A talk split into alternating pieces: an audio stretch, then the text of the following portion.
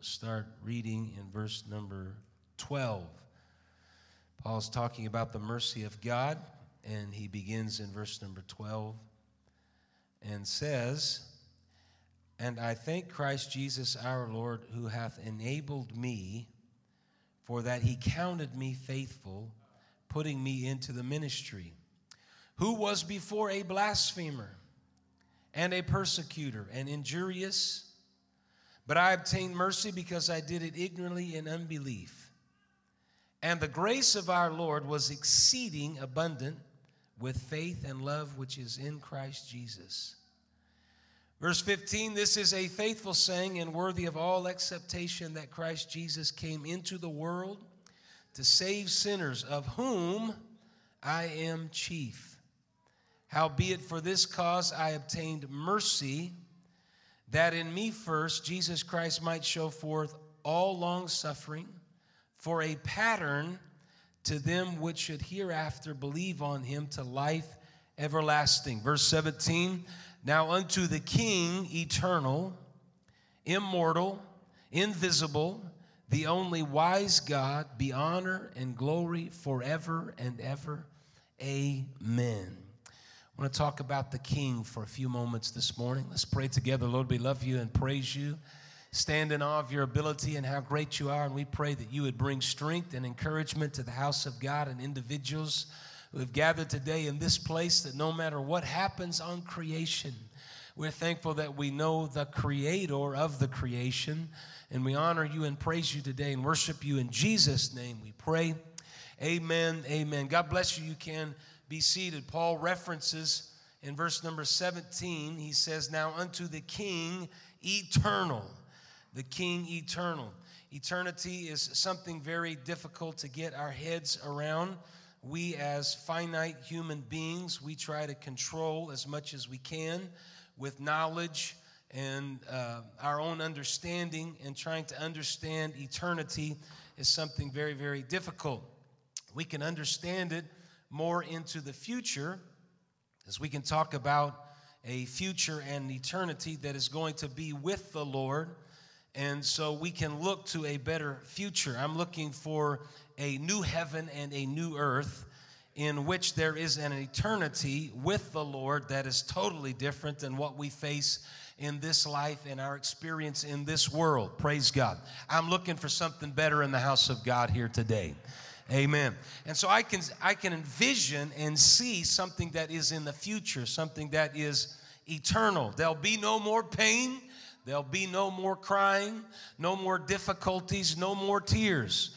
Because when he comes back, we will put on immortality and death will be swallowed up completely and conquered, and we will reign with the Lord in a new creation, a new heaven, and a new earth, in a new Jerusalem. Praise God. And so that I can understand that, and I can look forward to that in eternity. But when you go the other way, it's, it's very difficult to try to get your head around because it starts with God speaking and creating, and it begs the question well, what happens before all of that? And that's very difficult to understand because we can't grasp the eternal that goes that way before there was anything. All we know is that there was God. And, and so we have to have faith in that and put our confidence in that. I would rather put my faith in that than to believe that somehow things came together and exploded, and then we have an evolutionary process that created life and everything that we see. Unless you want to say that in that explosion, that was God doing it. And if you want to go there, I can follow that because I believe that when God speaks, there are things that happen. Praise God. When God speaks, things change and things are created. And He's able to turn that which is chaos and void into something that is powerful. Praise God. And He's done it in each and every one of our lives because our lives were chaotic and out of control. But when the King spoke, Brother Casey, into our world, God changed some things. Praise God. And so we stand in the house of God because we recognize that God has creative purpose and He has creative power and He is the King. Amen. And so I have to put my faith and confidence in that. It's fascinating when you start looking at the sciences, and I've been in classes where they've talked about the evolutionary process and, and how there was a common ancestor, and so they've got these other things and fragmentations of bones, and they conjecture and come up with all this. But ultimately, when you go all the way back, you have to have faith. You either have to have faith in God or you have to have faith in that there was a big bang and an evolutionary process. It still takes faith. And so, how can you say that, that my science and every scientist that was born in faith and all of their accomplishments is not science because that's the narrative that is out there today. Well, it's not science because you're, you are faith based. Well, so are you because you don't have any evidence either. It all goes back to faith. And so then when you get down to the very basis of everything, it's a matter of faith. And it's a faith either in a Big Bang evolutionary process or in a faith that believes that God creates all things. And you got a choice to make. You can make a choice. Well, I want you to know in the house of God today that I'm making a choice. I believe that God created all things. He is the divine designer. He knows exactly what He was doing in the intricacies of life, the human eye, and the ability that we have breath to breathe here today is because of His power and His purpose and His ability. It's not happenstance. You're not here based on happenstance and conjecture. You're in the house of God today because God loves you, knows where you are, and wants His grace and mercy to flow to you. If you're having difficulties in the house of God today, praise God. There's a king that is able to bring you peace. I know there are troubling, troubling things in the world, but in this place, place today. There is a peace that passes all understanding. There is a joy that is unspeakable and full of glory. And the Lord is in this place to minister to us. Amen. Praise God. So it's difficult to try to get our head around eternity. It's, it's kind of like in the math world when you start talking about something known as infinity. I'm not talking about Buzz Lightyear, all the kids are gone. There are some parents that understand what I'm talking about Woody and Buzz Lightyear. To infinity and beyond, says Buzz Lightyear. Uh, well, what is infinity? Infinity is kind of like eternity. If you're counting integers in a positive direction, you can count integers until infinity, meaning you could continue to count integers forever. And if you go in a negative direction and now you're taking you're talking about negative numbers, you can go in that direction to infinity. So in math, they have a little, it looks like a, a sideways horizontal eight. And the sideways horizontal eight is infinity. To infinity and beyond. That's that's hard to get your head around. so, and we don't, those kind of discussions are kind of something that that we don't do well with because we want closure. We want everything to fit in a tight box. And all that reveals to us is this we are finite and there are limits to our understanding. There's some things that we just can't understand. And so it also reveals to us concepts and truths that are beyond our own limitations. We cannot see. This is why the apostle Paul when he was speaking to the church at Corinth in 1 Corinthians chapter 13 and verse number 12, he said, "For now we see through a glass darkly, but then face to face." Now I know in part, but then shall I know even as also I am known. Paul said, We see things darkly. We don't completely understand all all things, but there's coming a day in which we will understand all things. I cannot understand eternity completely, but I can understand the King of eternity. I can't get my head around some concepts, but I can get my understanding around God, and God is the King. He has come to save sinners, He has come so that we might obtain mercy.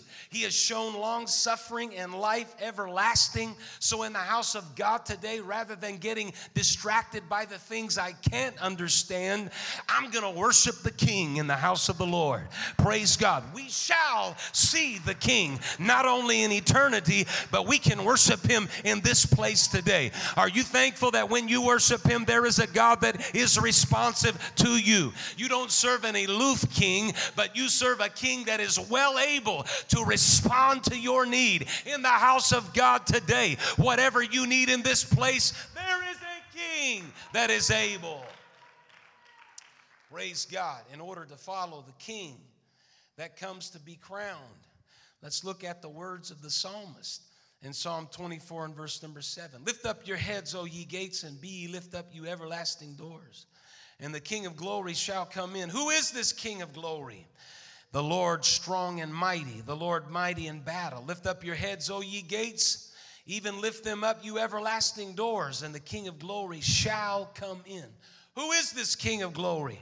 The Lord of hosts. He is the King of glory, Selah. The irony is here in this passage of scripture is the psalmist is saying everything should worship the creator. Everything should worship the king. Both things that breathe and things that don't breathe, they should magnify the name of the Lord. How much more then for those of us that can breathe and actually say something should we worship the king rather than something that does not have the ability to say anything. Praise God. If you got breath to breathe here today in the house of God, you should worship the King because the King is your creator.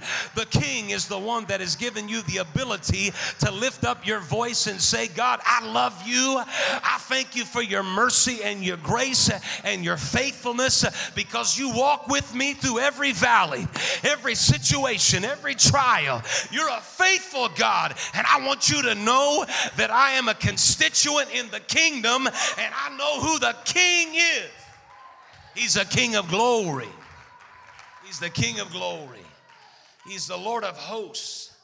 He's the king of glory. He's the king that cannot be seen. He's the king who speaks the creation into existence. He's the king that warned Noah and his family of impending doom. He's the king that called Abraham out of the Ur of the Chaldees. He's the king that appeared to Jacob in a dream. He's the king that gave a dream to Joseph. He's the king that called Moses from the midst of a burning bush.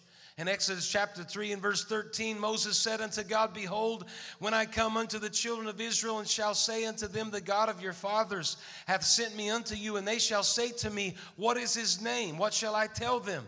And God said unto Moses, I am that I am. And he said, Thus shalt thou say unto the children of Israel, I am hath sent me unto you.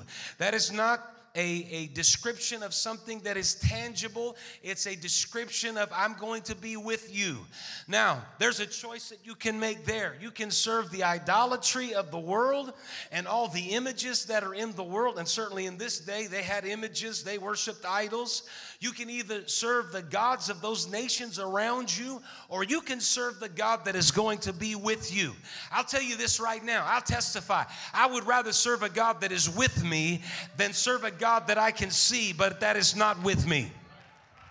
I'd rather serve a God that I can worship and feel rather than something that is tangible that I can't feel a thing from. Praise God. It's not wood and stone, it's not some image that's going to bring me satisfa- satisfaction.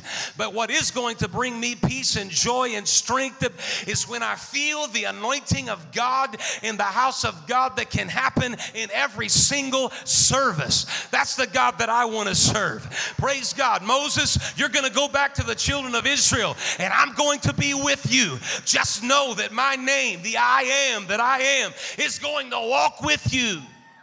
It's going to be with you. It's going to stand with you. The king that leads the children of Israel out of bondage, the king who is unseen. The Bible does say that God is a spirit. He's a spirit, and so a spirit hath not flesh and bones. So the king in the Old Testament, that God, Yahweh, was something that was not seen. And this is what is going to differentiate in terms of Moses and speaking to the Hebrews. This is what's going to differentiate you from the rest of the nations around you. Is because you're going to serve a God that is unseen, but that is with you.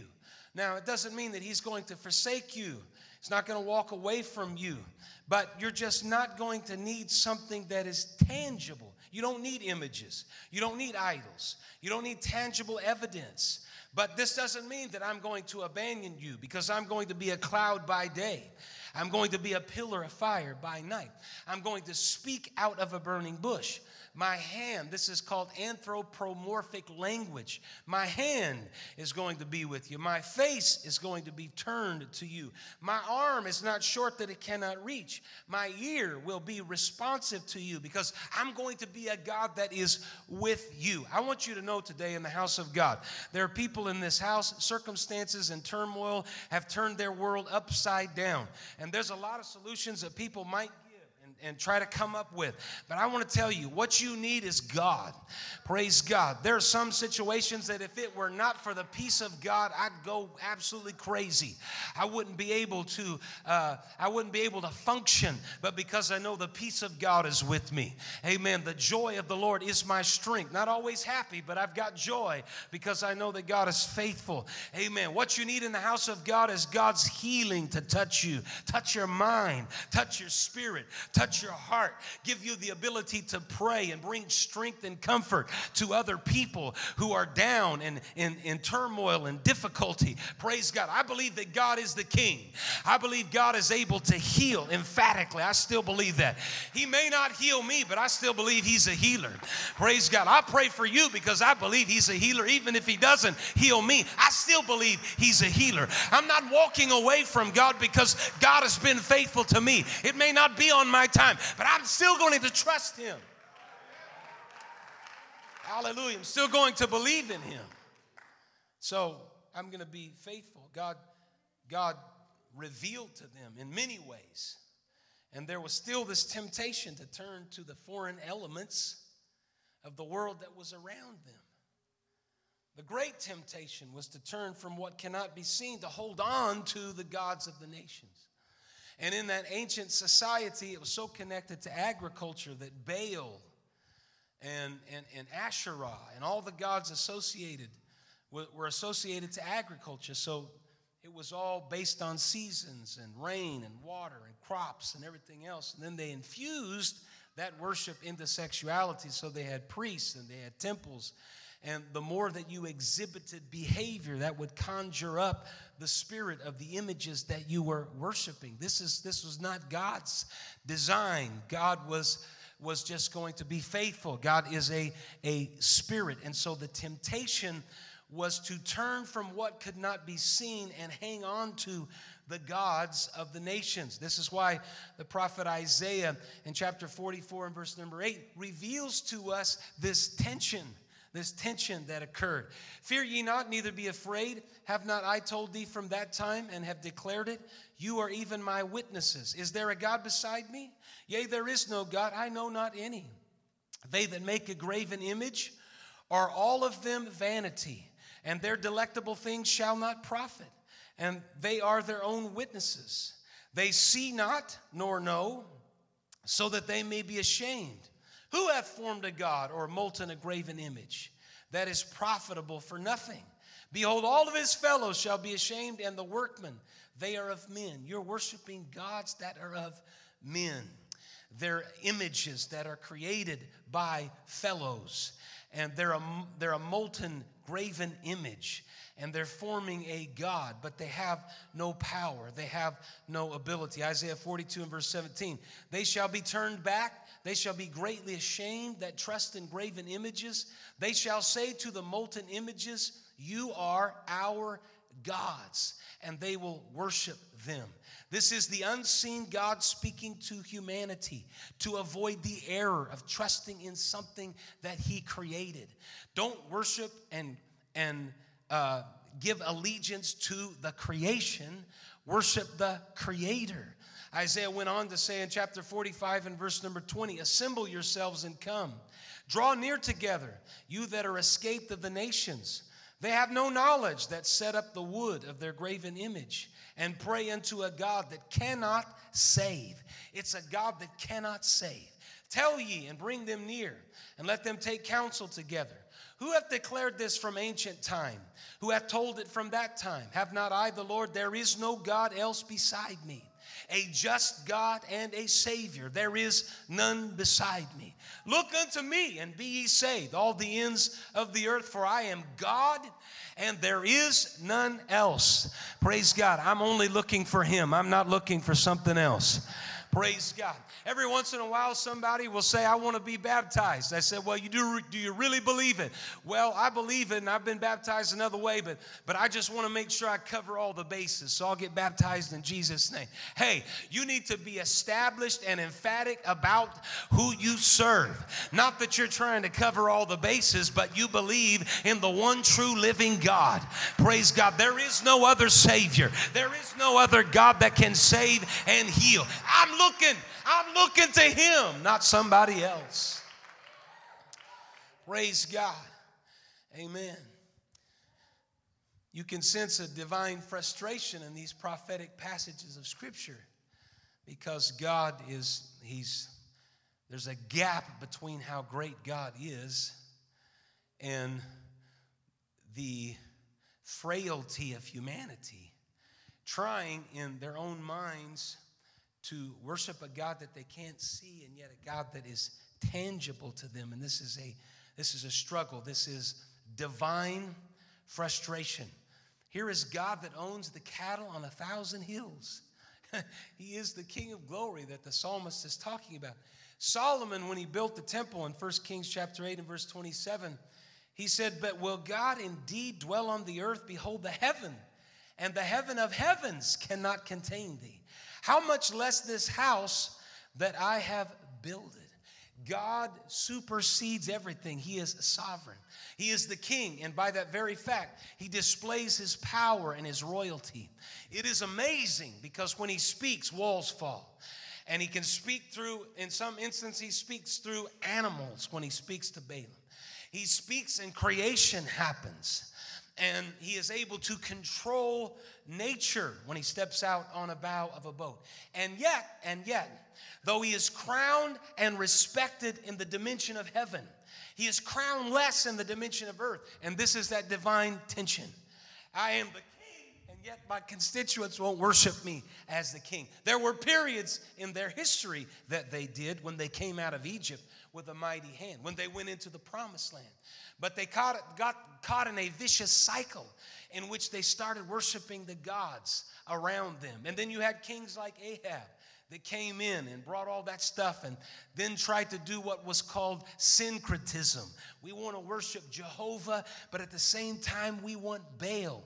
And we, we'll try to figure out how we can bring both in. The northern tribes of Israel split off, and instead of going to Jerusalem, they created their own temple and it was a temple that was an infusion of true worship and false worship. And so they were trying to hang on to two worlds at the same time. Can I testify to you and say you'll be miserable trying to hang on to two worlds? It doesn't work. It would be better for you to either live for God with everything that you've got, praise God, than to dabble around with trying to walk the fence. You can't do it. You know what our world needs? Committed people that love God, that are willing to say, I'll give you all my mind, all my heart, all of my soul everything that is me, I'll give to you. I'm not bargaining. I'm not playing chess with my life. But God, I want you to do great things through me. I want there to be revival that flows through me. I want your anointing to flow through me.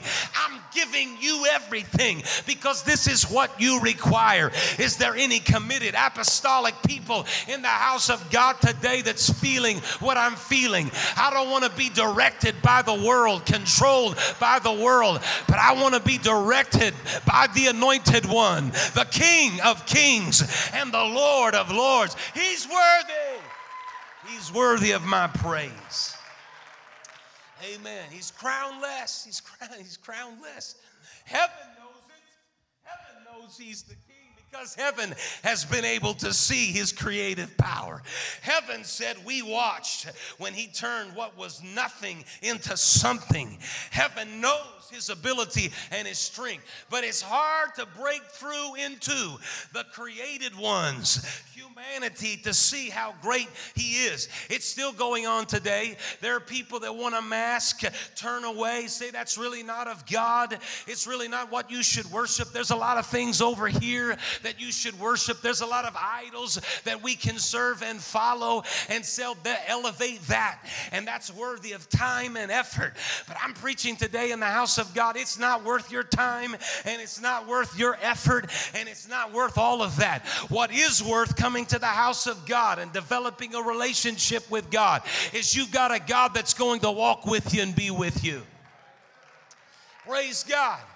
Hey, don't let heaven know that he's the king and he's a crowned king. When we're in the earth and we don't crown him with worship and praise and adoration, I want to make every effort in this life to say, I know that heaven knows that you're a king, but I also want you to know that I know that you're a king. And so I want to pull from the heavenly into the earthly and say, There's a king of kings in the earth and in the heaven. Praise God. Why don't you clap your hands and worship the King for a moment? He's the King of kings. He's a crownless king. And so, what does he do? And how does he resolve this divine tension that is taking place in that ancient world? Well, John said in John chapter 1, verse 1 in the beginning was the Word, and the Word was with God, and the Word was God. And then he said in verse number 14, and the Word became flesh and dwelt among us. And we beheld his glory, the glory as of the only begotten of the Father, full of grace and truth. The king that was crowned in heaven but was not crowned on the earth left heaven to come to the earth and say, I have arrived to be crowned king. Praise God. And there were some that accepted, but when, when it really got troublesome, everybody walked away from him, but he still came to be crowned king. Praise God. The word became flesh. John chapter 8 and verse number 57 Then said the Jews unto him, Thou art not yet 50 years old, and hast thou seen Abraham? Jesus said unto them, Verily, verily, I say unto you, before Abraham was, I am. The unseen king that is now standing before you, that has come to be crowned, is telling you in a visible manifestation. Not an unseen king, but now a visible king in the visage of Jesus Christ. Before Abraham was, I am. John chapter 10 and verse number 30. Jesus said, I and my Father are one. Then the Jews took up stones to stone him. Jesus answered, Many good works have I showed you from my Father. For which of those works do you stone me? They weren't stoning him for the works. The Jews answered and said, For a good work we stone thee not, but for blasphemy, because thou, being a man, makest thyself God. What the Jews didn't understand and recognize is that Jesus was God and he was standing right before them and he was the unseen king that was coming to be seen and crowned. They had difficulty with that. But, you know, not just the Jews. Jesus said in John chapter 14, verse number 6 to the disciples, I am the way, the truth, and the life. No man cometh unto the Father but by me. If you had known me, you should have known my Father also, and from henceforth you know him and have seen him. Philip saith unto him, Lord, show us the Father, and it sufficeth us. Jesus saith unto him, Have I been so long time with you, and yet hast thou not known me, Philip? He that hath seen me hath seen the Father. And how sayest thou then, Show us the Father? Philip, looking at the Father. You are looking at the unseen King that is now before you. Praise God. I'm coming to be crowned as King. The irony is that he is coming to receive the coronation not at a place that we would typically understand. This is not in some great, amazing crowning and, and pomp and circumstance where all the constituents come out and there's an amazing uh, ceremony that takes place. But this is going to happen in a different way. The Jews had a hard time understanding. The disciples had a hard time. Thomas himself said, I won't believe after Calvary and he's put in a tomb. I won't believe until I touch the scars in his body. And Jesus appears unto the disciples and said, Peace be unto you. Then he said to Thomas, Reach hither thy finger and behold my hands, and reach hither thy hand and thrust it into my side, and be not faithless, but believing. Thomas answered and said unto him, My Lord and my God. Thomas said, Okay, I finally understand and recognize that the unseen has become seen. And I'm going to put my doubt and my unbelief to the side, and I'm going to put my confidence in the King of Kings and the Lord of Lords. Thomas' difficulty was he had a hard time understanding where the coronation was going to take place. And Calvary seemed to be a, a weird place to be crowned king.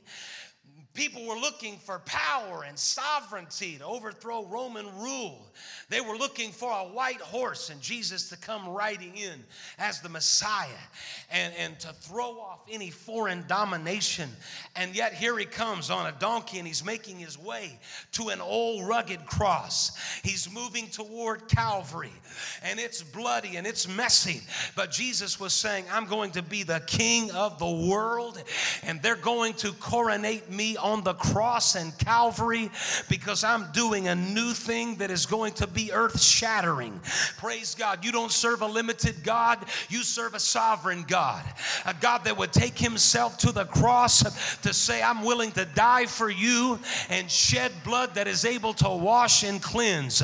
There is no king like this thing, king that can forgive and wash away every sin that you have ever committed.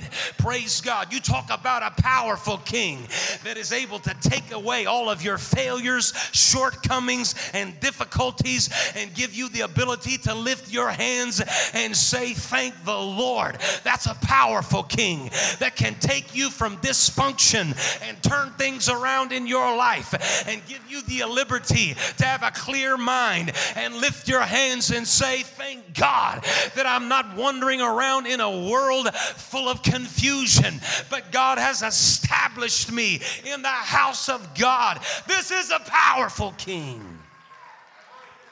This is a powerful king. I think we need to worship the King of Kings for a few moments right here.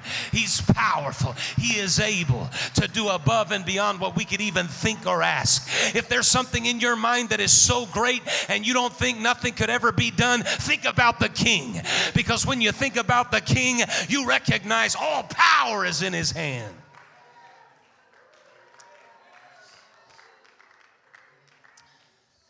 All power is in his hand. Praise God. And when they coronated him at Calvary, he did some amazing things. Number one, he created a new family. He died for all of humanity. There were no Jews and Gentiles, segmentation of cultures and races. But at Calvary, when they coronated him, he created a new family that included everybody. Praise God, everybody. Not only did he do that, but he broke, he broke a, a, a major stronghold when it came to gender identity and male and female. There was a definite discrepancy in a patriarchal society between the men and the women who were second class citizens. And Jesus responded in his ministry to women, and then when they coronated him at the cross, he said, There's going to be neither Jew nor Gentile. And then he said, There's going to be neither male nor female. Because in a new family, everybody has a seat at the table.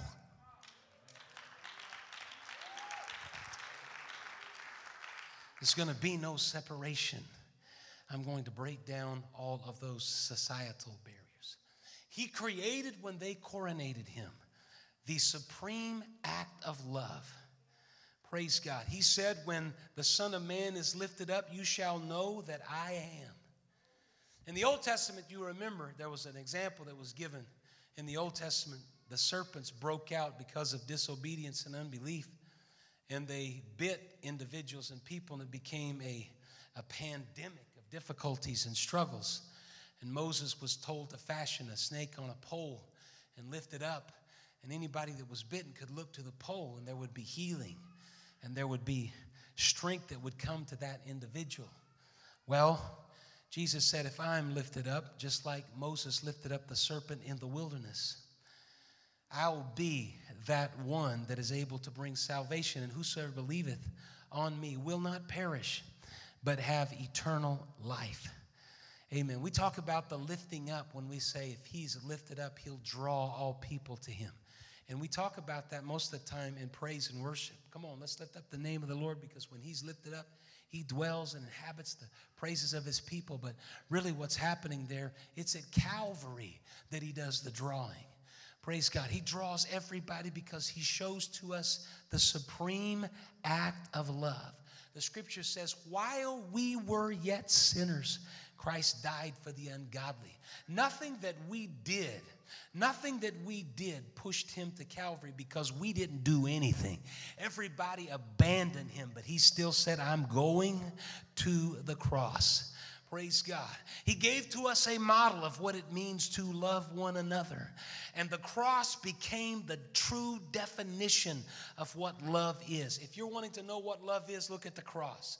Praise God. Because when everybody rejects you, persecutes you, beats you, and you still go to the cross for all of humanity who are sinners, and you give them a hope that maketh not ashamed, this is the definition of what true love is. I want to tell you in the house of God today, I don't deserve to be here because I rejected him just like everybody else rejected him. But he still went to Calvary. And because he went to Calvary, he exemplified to me a love that is supreme and powerful. This is why I'm in the house of God today because I'm so thankful. I don't know why I'm here. You should think the same thing. Why am I here? Because of God's mercy and His grace that was poured out. We have the ability to be in the house of the Lord and to feel His anointing and strength and, and to worship Him. Praise God. And because there is great, great responsibility with that, I want to be a witness to somebody else and tell them if you want a true definition of what love is, it's not going going to be in some pop song that's all sugary, that has hooks on the radio.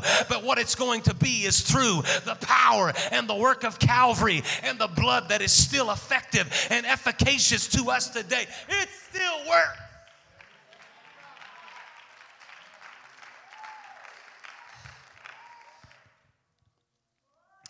As musicians come this morning, the cross became the new Passover. You remember in that old Passover, they came out of Egyptian bondage, they were enslaved. And so they were told specifically now, this is the last plague. You need to go find a, a spotless lamb and you need to kill it and you need to apply the blood on the doorpost because when the angel passes by, it'll pass over and the firstborn won't be destroyed because there's blood that you have applied. That was the old Passover lamb. But in the new Passover lamb, we don't have to go find a spotless lamb because Jesus is the spotless lamb without blemish. And that happens, that new Passover happens at the cross. The new Passover happens at the cross. When you find this lamb, there's a new Exodus. You're coming out of some things because of the work of Calvary. There's no more oppression. There's liberation because the scripture says, He whom the Son has set free is free indeed. There is no more enslavement because God brings to us a freedom and a strength. Who are we talking about today? We're talking about the King. Praise God. I want to stick this right. I want to plant this flag right in the belly of hell and say, There is nothing, there is no power, there's no spirit, there is nothing that is greater than the King. Nothing. Nothing. Praise God. We need to get our eye on the King. It is at Calvary where he is coronated and where he is glorified. Praise God. When we say, let's give God glory, again, we're usually talking about praise. Lord, I love you. I praise you. I thank you. You give God glory at the cross. It's not a shameful thing, but it's a it's a place where he is elevated and he is glorified. It's bloody, it's messy, but it's also the crowning achievement. And this is why the world looks in abhorrence. The world can't understand it. The world sees it as weakness.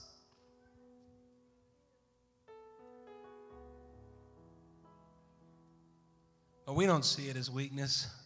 We see it as the power of the cross. And here's what's so fascinating when he comes from heaven to the earth, he descends, but at the cross, he ascends. He comes as a humble servant and he descends into the lower parts of the earth. But at the cross, he is lifted up in ascension, not just in a geographical location, but he does something for eternity. That is the definition of love that establishes a new Passover, that creates a new family, and he is still operating as both the high priest and the lamb. The unseen becomes the seen, and he conquers and he is victorious. And finally, it is at this place, stretched that he is enthroned and crowned with praise. And Pilate puts some tacky sign above his head that says, This is Jesus of Nazareth, the King of the Jews. And I want you to know in the house of God today that Jesus didn't come just to be the King of the Jews, He came to be the King of everybody. He's the universal King. Praise God. As we stand together in the house of God today, the cross is the place where Jesus takes his rightful place on the throne and he becomes one that knows who we are and there is power in his ability and his hand. He was tempted in all points like as we are. He knows the feeling of our infirmities and he runs speedily to our aid. The scripture said he is able to succor us. That means he runs speedily to our aid and he is able to keep us from falling because there is power in Calvary. Praise God. Praise God. If you're thankful for the cross today in the house of God, why don't you lift up your hands and lift up your voice and say, God, I came here today to worship you. I made a divine appointment to step into the presence of the King. Hallelujah. I know that I'm involved in a kingdom. I'm doing different things as a servant, but every once in a while, it's good to lift my eyes to Calvary and see how powerful the King really is. If you need healing in this place, there is a King. You should step out of the pew where you are and walk to this place. If you're troubled in your spirit, you should step out and say, I'm going to meet the King. Praise God. The King of Kings and Lord of Lords is going to bring peace to my troubled mind. Amen. Praise God. Take it from this place to a hospital room somewhere. Take it from this place to somebody that's in turmoil somewhere because you've spent time worshiping the King, the Lord of all things, the sovereign one. There is healing in his name, there's power in his name. And as constituents of the King, I want to lift my voice and praise him together. Praise God, praise God, praise God. Praise God. Come on, let's worship the King together. I love you, Lord, and praise you. I'm healed by your stripes and the work of Calvary. I am established in salvation because of you.